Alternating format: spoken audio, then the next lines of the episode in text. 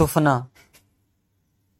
ਇਹ ਸੁਫਨਾ ਸਿਰਫ ਸੁਫਨਾ ਨਹੀਂ, ਇੱਕ ਹਕੀਕਤ ਹੈ ਤੇ ਉਸ ਹਕੀਕਤ ਦਾ ਨਾਮ ਤੂੰ ਹੈ। ਤੈਨੂੰ ਪਾਉਣ ਲਈ ਪਹਿਲਾਂ ਉਹ ਰਾਹ ਅਪਣਾਏ, ਜਿਨ੍ਹਾਂ ਉੱਤੇ ਇਸ਼ਕ ਦੇ ਪੈਰ ਕੀ, ਉਹਨਾਂ ਦੀਆਂ ਪੈੜਾਂ ਵੀ ਨਹੀਂ ਸੀ। ਉੱਥੇ ਕਿਸੇ ਦੀਆਂ ਦੁਆਵਾਂ ਕੀ, ਕਿਸੇ ਦੀਆਂ ਖੈਰਾਂ ਵੀ ਨਹੀਂ ਸੀ। ਤੇ ਫਿਰ ਕਿਸੇ ਰੱਬ ਦੇ ਬੰਦੇ ਦਾ ਮੇਰੇ ਇਸ਼ਕ ਦੇ ਖਿਆਲਾਂ ਨੂੰ ਇੱਕ ਪਲ ਵਿੱਚ ਬਦਲ ਜਾਣਾ। ਕਿ ਇਸ਼ਕ ਸੋਚ ਕੇ ਕੀਤਾ ਤੇ ਕੀ ਕੀਤਾ?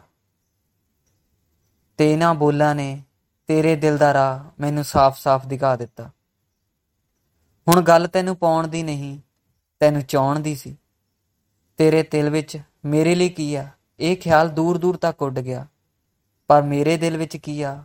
ਉਹ ਦਿਖਾਉਣ ਦੀ ਸੀ।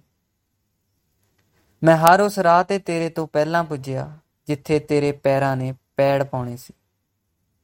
ਅਗਲੇ ਜਨਮ ਦਾ ਤਾਂ ਪਤਾ ਨਹੀਂ, ਪਰ ਇਸ ਜਨਮ ਤਾਂ ਮੇਰੇ ਦਿਲ ਨੇ, ਤੇਰੇ ਗੁਣ ਖਾਣੇ ਸੀ।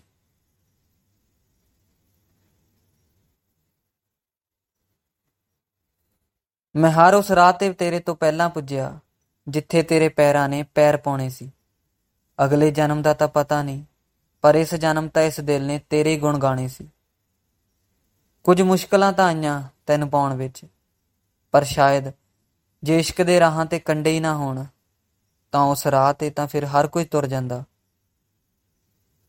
ਜੇ ਦਿਲ ਕਦੀ ਟੁੱਟੇ ਹੀ ਨਾ, ਫਿਰ ਪਤਾ ਕਿੱਦਾਂ ਲੱਗੂਗਾ ਕਿ ਕਿਸੇ ਨਾਲ ਕਿੱਦਾਂ ਜੁੜ ਜਾਂਦਾ।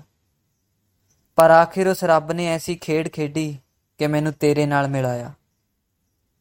ਮੈਂ ਤੇਰੇ ਨੈਣਾ ਵਿੱਚ ਕਿਸੇ ਲੋ ਦੇ ਵਾਂਗੂ ਹਮੇਸ਼ਾ ਲਈ ਵਸ ਗਿਆ।